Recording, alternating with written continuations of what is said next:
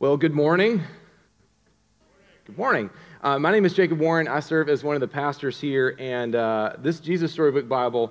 Um, if you don't own one of these things, and uh, maybe you've got older children, uh, maybe you're looking for a resource to like read the Bible with your kids, this is an incredible resource by Sally Lloyd Jones. It, it's like we're, we, I think uh, in the history of Veritas, we've said multiple times we, uh, no, we don't have like a secret endorsement or something of this book. We're not getting royalties after, after however many times we've presented this book from the front. It's just really that good. Um, I've read these stories many times with my own kids and continue to do so. And uh, I got to tell you, like, tear jerkers, y'all. Like, I can't get through most of these stories without the beauty of the gospel and what God has done in the beauty of the gospel overwhelming me to the point of tears. So, dads, cry in front of your kids It'll help them. It'll help them show, you, show, show them Jesus. Uh, pick up one of these if you don't have one of these. Again, my name is Jacob Warren, and uh, I serve as one of the pastors here at Veritas Church. And uh, this afternoon, we are actually celebrating 10 years together of God's grace and kindness together uh, to gather at uh, 584 South Riley Road uh, just to celebrate. We'll have some cake, some pizza, from 4 to 6. We'd love to see you there. We'll pray together for a little bit. But um, God has just been really, really kind to us together as a church, and we're going to celebrate what He's done over the past 10 years. Uh, but this morning, uh, we're going to continue our series in the book of Ephesians. What's normal for us and what's been normal for, for, the, for us is that over the life of the entire church is to preach straight through books of the Bible, and that's what we've been doing. So grab your Bible and meet me in Ephesians uh, chapter 4, verses 1 through 16. This morning we'll be in Ephesians chapter 4, verses 1 through 16. And what we're going to see in this text today that I believe that Paul is going to show us that the, uh, he's going to turn for what he's been doing for the first uh, three chapters in the book uh, of, sh- of, sharing about our spiritual blessings in Christ, the fact that we've been saved by grace, and the fact that we've been brought together as one church, as both Jew and Gentile, or whatever other thing that might define us. But the primary thing that defines us as followers of Jesus is just that, that we are followers of Jesus united together as his church. And in chapter 4, he turns from what Jesus has done to establish the, uh, the church to what, what the church is now called to do in him. And that what he's going to say is that the church is called to grow to look more like Jesus. Ephesians chapter 4, verses 1 through 16. If you've got a Bible, um, I'll read these verses for us this morning. The very word of God for us. I, therefore, a prisoner for the Lord, urge you to walk in a manner worthy of the calling to which you have been called, with all humility and gentleness, with patience, bearing with one another in love eager to maintain the unity of the Spirit in the bond of peace, because there is one body and one Spirit, just as you were called in one hope that belongs to your call, one Lord, one faith, one baptism, one God and Father over all, who is over all and through all and in all. But grace was given to each one of us according to the measure of Christ's gift. Therefore, it says, When he ascended on high, he led a, co- a host of captives, and he gave gifts to men. In saying he ascended, what does it mean? But that he descended into the lower regions, the earth. He who descended is the one who also ascended far above all the heavens, that he might fill all things. And he gave the apostles, the prophets, the evangelists, the shepherds, and the teachers to equip the saints for the work of ministry, for building up the body of Christ Verse 13, until we all attain to the unity of the faith and the knowledge of the Son of God, to mature manhood, to the measure of the stature, the fullness of Christ, so that we may no longer be children tossed to and fro by waves and carried about by every wind of doctrine and by human cunning, by craftiness and deceitful schemes. Rather, speaking the truth in love, we are to grow up in every way into Him who is the head, into Christ from whom the whole body, joined and held together by every joint with which it is equipped, when each part is working properly, makes the body grow so that it builds itself up in love. Let's pray again for God's help, church. Jesus, we pray this morning um, for your help as we look to your word. Uh, God, we look to your word for guidance, we look to your word for wisdom. God, we, we look to your word for hope this morning. God, I pray that the good news of the gospel would just be on full display um, as it has been as we've walked through uh, the first three chapters of Ephesians. I pray that today, as we look into what the church is called to do, who the church is called to be, um, God, I pray that it would bring us hope, uh, that it would bring us life, it would bring us joy, um, and that we would really live into this reality so that we as a church body would grow together uh, and build um, each other and ourselves up in love as we grow to look more and more like you, Jesus. Pray this in Jesus' name. Amen. Amen. So in Ephesians, Ephesians chapter 4, uh, this, this main point of Paul here is that the church is called to grow and it's to grow to look more and more like Jesus. And there's this dominant metaphor in the last couple of verses uh, of Ephesians chapter 4 where uh, Paul references and uses this metaphor of the church as the body of Christ. If you think about a body, the body's got a whole bunch of different parts, right? Hands and feet and arms and legs and all that other stuff. And that body of Christ is called to grow. Now, we just had uh, kids up here on the stage, and I mean, it was amazing that none of those kids kind of lost it on stage, right? That was kind of a miracle, right? like, that was a, just a minor miracle that we got to enjoy this morning. Uh, that doesn't normally happen. Uh, normally, parent child dedications, you got one of those kids, and at one point it was my kid, just kind of losing, losing in whatever they had up there on the stage. And you're just like, I'm called to parent this kid. You know, help me, church, do it. You know? But we, we expect things to grow. A body is expected to grow and change. And, but we, what we want to do is to shape that growth. We want to shape that growth and, and have intentional growth. And what Paul says this, this, this growing should look like, to look more and more like Jesus, there's three main things he's going to say is going to get us there. What's the means by which we grow to look more and more like Jesus in, as a part of his church? The first is maintaining unity in verses 1 through 6. The second is going to be accepting our individual ministry and the ministries within the church in 7 through 12. And then finally, growing and seeking growth in maturity in verses 13 through 16. And that'll guide our time together. And uh, talking about growth, um, I grew up in uh, Dunn, North Carolina, not too far from here. And part of my uh, growing up, I worked for my family members because that's what you do when you're in a rural community, right? So I packed cotton in big cotton trailers for my grandpa. Um, I uh, barn tobacco with one of my uncles, but uh, one of my uh, longest stints, I actually had a job. I worked for an, another uncle. His name was Steve, and he owned a business called Steve's Plants.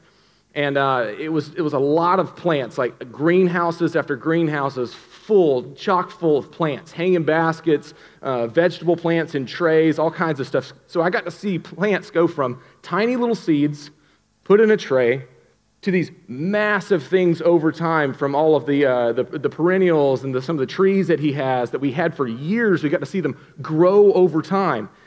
And the one thing, if you went and looked inside of those greenhouses, that you would notice over time is those things needed constant maintenance. They needed constant pruning. They needed constant attention and care. A lot of careful attention had to be put into every single one of those hanging baskets. We were kind of famous for hanging baskets at the farmer's market at one point, and it's because we trimmed back our hanging baskets more than anybody else. We put in the time to make sure that those things flourished. Because the flourishing that we want to see in our lives and in others' lives and in our families, those things never happen by accident. Have you ever walked into a beautiful garden before and thought, oh man, uh, this has been here from the beginning of time? No, you think, who's the gardener maintaining this thing? Who are the people responsible for cultivating beauty? I've got a hedge in between my house and my neighbors. And like a couple months ago, I got out there with like a machete and I'm trying to whack it all down, trying to keep that, that stuff at bay, you know, like the thorns and the thistles from uh, Genesis chapter 3, they're showing themselves, right? And I'm covered in, you know, uh, poison ivy and sumac afterwards. Like creation itself, if we don't maintain it, if we don't give it a constant attention and, and care, it's going to go haywire. It's going to go out of control. And this is what Paul is going to tell us in this passage. If we're going to grow to look more like Jesus, it's going to take constant attention. And the first thing he's going to start off with is unity. That's where we start, in the unity that we have in Christ. Look with me at verse 1 again of Ephesians chapter 4. Paul says, I therefore, a prisoner for the Lord, urge you to walk in a manner worthy of the calling to which you have been called. Worthy of the calling to which you've been called. Almost like this double calling here. See, this uh, that uh, Paul talking about unity here, he's going to go from our shared calling, which has a lot to do with our character, what, like how that plays out in time, and then he's going to talk about our shared confession here in just a few verses. See, Paul urges us to walk worthily of our calling.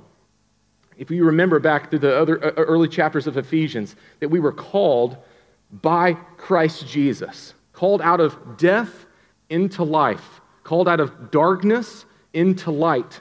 That calling that we have received, we had nothing to do with.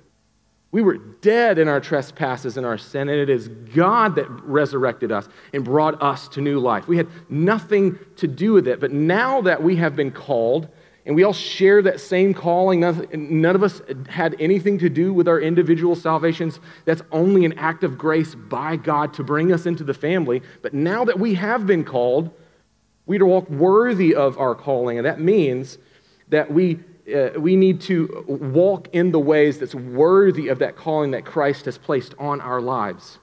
It means we've got to do something about it. James would write later in the New Testament that faith without works is dead. That yes, faith is the primary thing you need, right? You need faith in order to, to be saved by God, but faith is never left alone. We are saved by faith alone, but faith itself is never just alone. It's always accompanied by works. We need to do something about it. We need to walk into this calling to which we've been called. And Paul details what this looks like. In verse 2, he says, with all humility and gentleness, with patience. So, not, uh, not pride, but humility should mark the way that we relate to one another as part of Jesus' church. Gentleness should mark the way that we relate with one another, not being harsh. Patience should be what marks our relationship with one another, not being quick tempered. Again, back to the analogy and just like the practical picture of having these kids on the stage. Many of us at the room are parents. And what, we, what do we want our parenting to be marked by? Humility, gentleness, patience, right? What is it often marked by? A little bit of pride. I know better. Listen to me because I said so, right? Not harsh, quick tempered. This can often uh, mark the way that our parenting looks. And that's because in the New Testament, Paul's going to use this language all over the place where he's assuming that the people within the church that have been called together uh, to partner together as one body should relate to one another like a family. We relate to one another like a family with humility and gentleness and patience. Just look at what it says at the beginning, uh, the end of verse 2. It says, bearing with one another in love. That literally means putting up with one another. putting up with one another. You ever have a family member or someone at work or, or someone that you, in your social circles that you have to just put up with?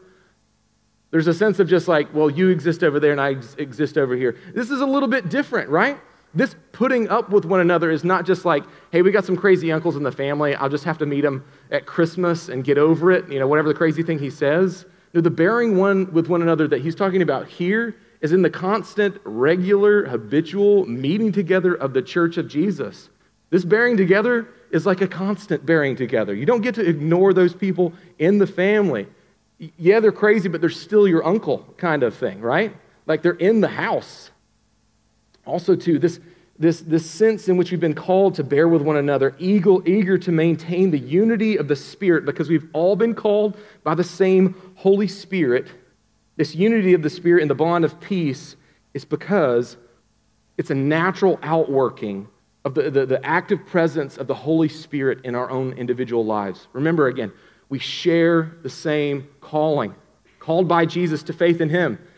And chapter 1 says that we're all sealed with, with the Holy Spirit as the promise, who's the guarantee of our inheritance until we acquire possession of the whole of our inheritance in future glory.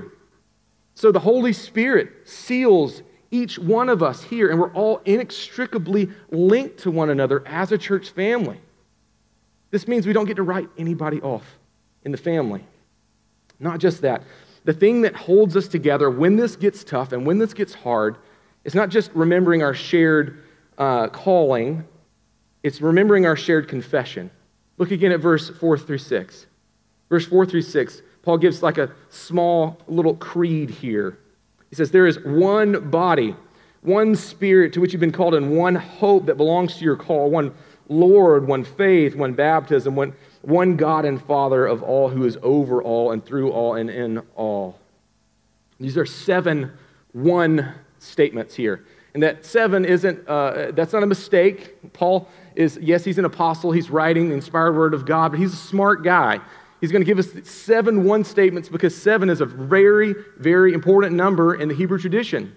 Seven days of the week, seven ways in which we, uh, we, we follow Jesus. The seven word is the, a number of perfection, a number of completion. This is like if you're going to get a, a summary of the Christian faith, here's a good, faithful account of it. And this is why we do things like confess the Nicene Creed and the Apostles' Creed together regularly as a church, is because we believe these, these are faithful examples of how to put the gospel on our lips, get the gospel into our heads and down into our hearts, and give us a good summary of what it means to follow Jesus, the essentials of the faith. Because when things get hard with people in your family, or things get hard with people in your church family, what you need to do is unify around the things that you hold with a closed hand. You need to unify around the essentials of what it means to be a follower of Jesus. Here's what Paul says it's one body, there's only one church. There's one spirit. This the Holy Spirit that unites us all together. There's one hope. There's the one hope of resurrection, of eternal life that's found in Jesus. He is our one Lord. Only Him alone. We pledge allegiance to Jesus and Him alone. One faith. There's only one way. When Jesus said, I am the way, the truth, and the life, He meant that no one comes to the Father except through Him. There's only one way to eternal life, and that's Jesus. One faith. It's where we get the scriptures that hold us together. You can't throw out the Bible and say, I'm going to keep Jesus. No, if you throw out the Bible, you lose Jesus. There's only one faith, and this tells us what it is. There's only one baptism. There's only one cleansing that could cleanse us from all unrighteousness, and it was the blood of Jesus shed on the cross. And there's only one God and Father. Did you notice there the mention of the Holy Spirit, the mention of the Lord Jesus Christ, the mention of God, who is our Father? It means that the Trinity, that's, that's a doctrine that you can't just like pass on, like, nah, I'm going to take Christianity, but I'm going to leave out the Trinity. No, it's right there on the surface. God put the cookies on the bottom shelf for us here. Like, this is our triune God on display in the beauty of this gospel. We have a God who rules everything. And he relates to us primarily as a father who loves us. Again, this is why we confess these things. And it's good for us to have a way to quickly communicate the gospel because we're all called to the work of ministry. And this is the next thing that Paul tells us that we need to accept our ministry and that we're all called to the work of ministry. Let's look at verses 7 through 12. I'll read it, these verses again for us. Paul says in verse 7 But grace was given to each one of us according to the measure of Christ's gifts. Therefore it says, When he ascended on high, he led a host of captives and he gave gifts to men. And saying he ascended, what does it mean but that he also descended into the lower regions, the earth? He who descended is the one who ascended far above all the heavens that he might fill all things. And he gave the apostles, the prophets, the evangelists, the shepherds, and teachers to equip the saints for the work of ministry, for building up the body of Christ. So, in this section, Paul quotes uh, Psalm 68, if you didn't pick up on it there, uh, he's actually doing a little apostolic uh, interpretation here, a little apostolic addition to make it clear that Jesus is the conquering king of Psalm 68. But Jesus, as the conquering king of Psalm 68, uses his power and possessions not for his own good and to control others. Jesus, as the conquering king of Psalm 68, uses his power and his possessions and he entrusts those things with the church. He uses his power and possessions to equip the church. Here's what he does with his gifts he uses them to gift us with them. See, it says in this passage that he descended. And what that means here, I know it can get a little obscure for us with this whole ascension and descension language in there, but you track with me for a second. Jesus, we believe, is God, and he descended in his incarnation. That's when he became flesh. He took on flesh. He added to his divinity his, his humanity and added to himself the personhood of, of, of, real humanity. He was born as a baby, he was born with a belly button. Like he came out, he cried. And was, we sing about Silent Night. It wasn't silent. I'm sorry. Like Mary was screaming, he was screaming. It was not a silent night. He was a real human baby. But didn't Jesus live the perfect life that we could never live in our place and for us, and then died a sinner's death, a further descending, if you will, into death itself for our place on the cross? Jesus did not stay dead. Because this, all this talk about ascending, Jesus ascended from the grave, conquering sin and death and hell. And what this means is that there's bad news for you if you're not a follower of Jesus, that you are still left under the judgment of God for your sins. That when Jesus rose again from the grave, conquering sin, hell, and death, he did so for those who would believe in him and be a part of his church, the, the, the church that Paul is writing to here. Paul's writing to believers here, those who would place their faith and hope in Jesus, those who are partnered together with that local church. And so there's a, an offer on the table for you this morning. You sit under the righteous judgment of God because of your sin. There is hope to be had in Jesus because he is ascended from the dead. And not just there, before he ascended on high eh, to go rule over all things in the heavenly realms and be seated at the right hand of the Father, he takes that power, he takes his possessions, the thing he won over death and hell and the grave. You know what he does with it? He says, All authority in heaven and earth are given to me. And the next words on his lips are, You go. You take the good news of the gospel, my followers, to the ends of the earth. You take the good news, you baptize, you teach, you show the way. You baptize in the name of the Father, the Son, and the Holy Spirit. I'm going to be with you even until the end of the age. But the, the biggest gift that Jesus gives us is not the gifts that he equips us with individually, it's the presence of his Holy Spirit. The biggest gift Jesus gives us is his own presence in our lives. So, Jesus then ascends to heaven where he now reigns at the right hand of the Father. And so we must ask ourselves the question what are these gifts? Verse 7 first tells us one thing about the gifts is that it's not just a select few who get them. It's not just Christian elites who get his gifts. It's, look at verse 7. It says, But grace was given to each one of us according to the measure of Christ's gift. This means that every single one of us, every single follower of Jesus, are equipped with the gifts that Jesus wants them to have. Every single one. He's not going to call you to a task as a, Christian or as a church without equipping you for it. Also, in verse 11, he details about apostles and prophets and evangelists and shepherds and teachers that were gifts to the church. And if, if you will, just recognize all of these things are word ministries to the church, means by which Jesus wants to communicate this is who I am. This is what I've come to do. This is the offer on the table for you. This is word ministries of the apostles writing the New Testament. This is the prophets that spoke on God's behalf. This is evangelists, those uniquely kind of given to heralding the good news of the gospel, pastors and shepherds that care and tend for the flock, and teachers to explain and apply scripture. But again, don't get so up in, up in the weeds of, okay, well, what am I? Am I one of these numbers or what? No, it's not. That's not the point. We have, we have five different New Testament listings of spiritual gifts in the Bible. See, the point of the gifts is that you walk in them. The points of the gifts is that you would use them, not just obsess all the time about, like, okay, what's mine, what's mine, what's mine all the time. See, the purpose of the gifts is to equip the saints for the work of ministry. That means every single one of us is called to ministry.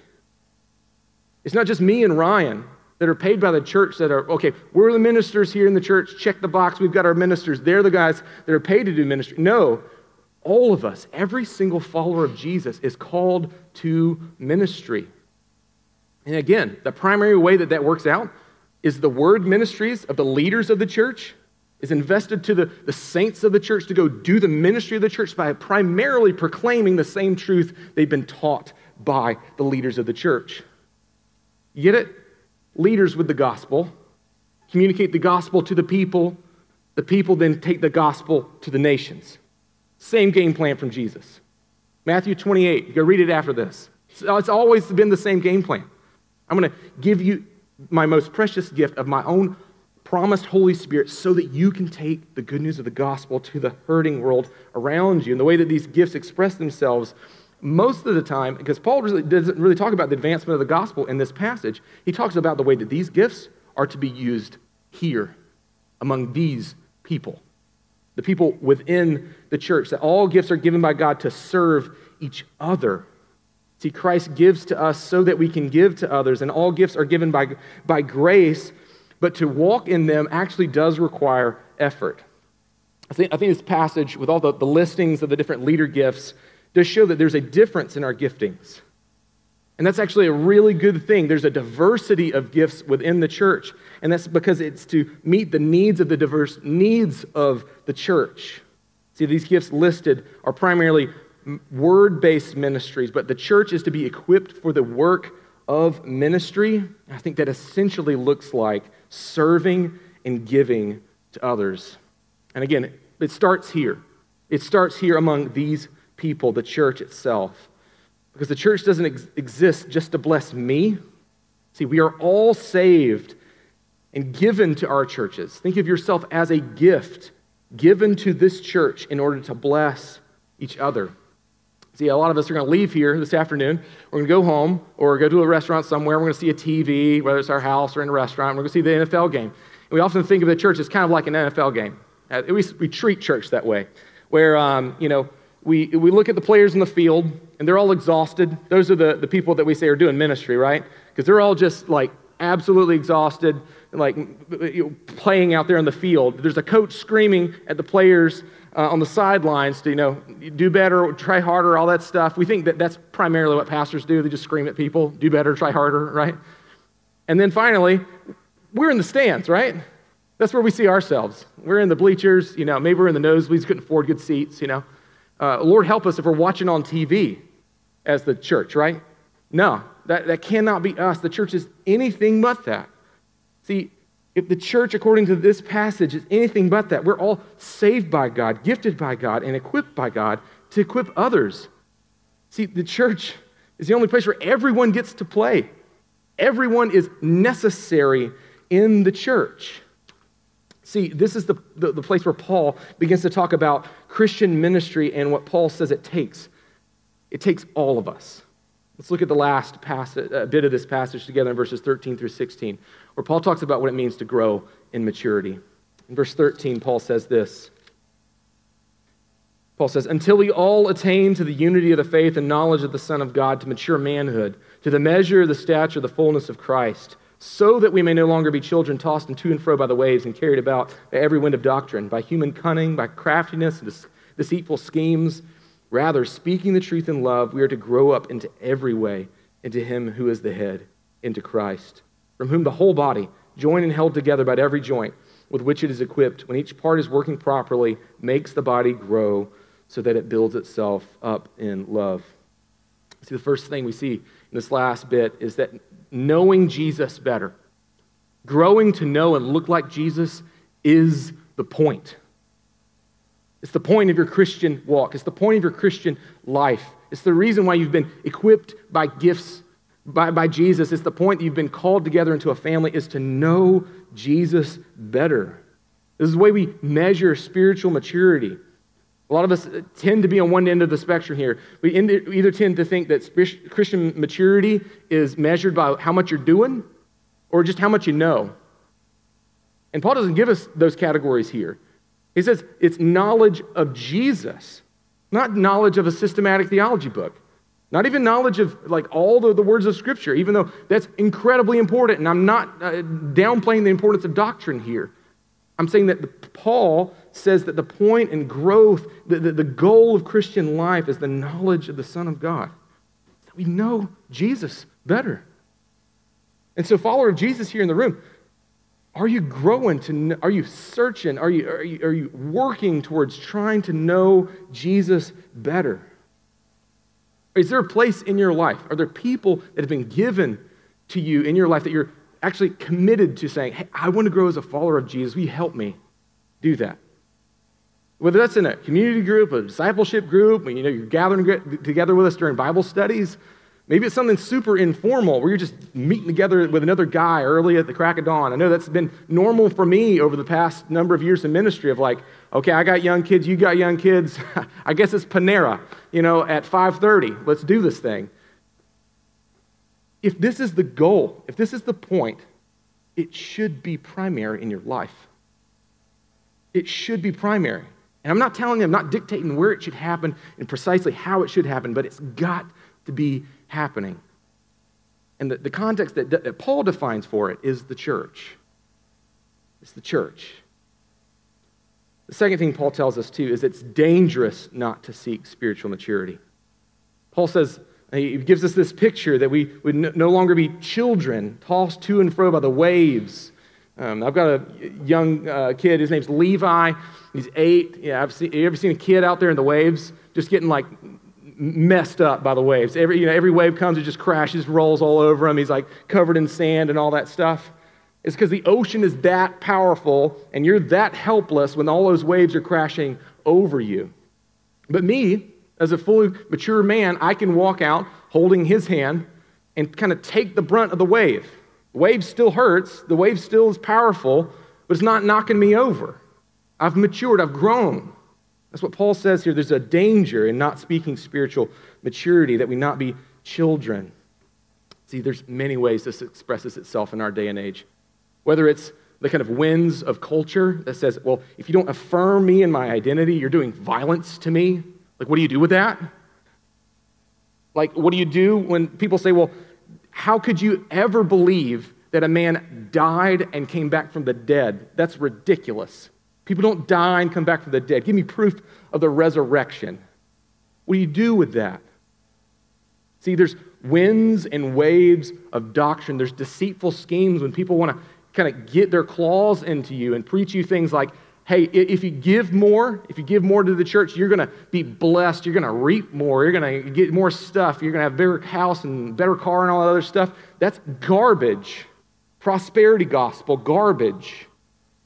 What you need to do is it is dangerous not to seek spiritual maturity. And the place that we need to see it is by combating these lies that we're bombarded with all the time, is by speaking the truth in love. Look with me at verse 15 together. It says, This is the game plan. Rather, speaking the truth in love, we, collective we, are to grow up in every way into Him who is the head, into Christ. So the goal is Christian, of Christian maturity is to look more like Jesus, to know Jesus better. But it's going to take something. Speaking the truth in love is going to take vulnerability. It's going to take intentionality. It's going to take time. Ray Ortlund has a phrase. He's a, a longtime pastor. And he says that change in, in the life of a Christian uh, takes three elements. You need three things, three ingredients gospel, safety, and time. You don't change without those three gospel, safety, and time. Without the gospel, you just got safety and time. You might just be affirming people in their own sin. You ever been in a group praying with someone? Someone says something, oh man, I'm struggling with this really hard. And the next thing out of someone else's mouth is just like, that's okay. Me too, man. And then, like, no one ever says, like, brother, like, that's. I want to pray for you on your behalf that you would find victory over that because Jesus doesn't just tell us the, the, the, problem that we have, He gives us the solution to our problem. Jesus doesn't just die on the cross for our sins, but He resurrects from the grave. Like that means because of Jesus' death and resurrection, we can walk in actual victory. It's never, we're never going to be perfect. We never get to say, well, I don't struggle with sin anymore. I, have given up on sin. No, we never get to say that, but we can offer a good news. It's not just news that we have. We have good news for people that struggle, good news for people that doubt, good news for people that just it can't get it together. None of us can get it together. Only Jesus has. Brother, sister, come alongside me. Let's go to the cross together. Let's confess our sins. Let's repent and see that Jesus has something better for us because in this, God, again, He promises the results. Look at the last verse together. Verse 16. He says, All this, as we speak the truth in love to one another, from whom the whole body, joined and held together by every joint to which it is equipped, each part is working properly. He says, makes the body grow so that it builds itself up in love. And this speaking the truth in love, this growing together is beautiful, but that doesn't mean it's not painful. Remember back to all those hanging baskets that my, uh, my uncle and I spent so, many time, uh, so much time together, pruning back, watering, adding the right things to it to make them beautiful. I don't think the plant liked it very much when you're getting pruned, when you're getting cleaned up, when you're trying to, uh, trying to make that thing flourish. It wasn't fun all the time, but the end result was worth it. The end result was all the more beautiful for it. And we can trust the God that wants to see this happen in the context of our church because he makes good on his promises. He says, I'm going to die, three days later, I'm going to rise again from the grave, the most miraculous thing that could have happened, if he can make good on that promise, he can make good on the promises to his church to see us grow, to know Jesus better, to grow, to, to see each other grow in our life in Christ, and look more and more like Jesus. Church, as. Um, I close, I just want to give you a couple questions that you might ponder this week. Uh, the first of which is how could you help maintain unity within this church? And a lot of this times we, we kind of float up here all the way up in the ether, maintaining unity, you know, these grand things. But it starts with simple things, like sending a text to someone that you missed out this morning with, like, hey, it's been a couple weeks since I've seen you. Are you stuck down there in JRTC? Can I pray for you, brother? Did you just get out of the box? Maybe it's apologizing to someone. Knowing that you hurt someone's feelings and just apologizing, it goes further than you think. Showing up early or staying late to just pray or talk to someone before or after the gathering, all these things help build and maintain unity within this church. Also, too, how are you using your gifts? If someone's called it out and you're like, hey, when you communicate the truths of the scripture, like, that's helpful. Like, that's good. Like, that helps me. Are, are you using those giftings?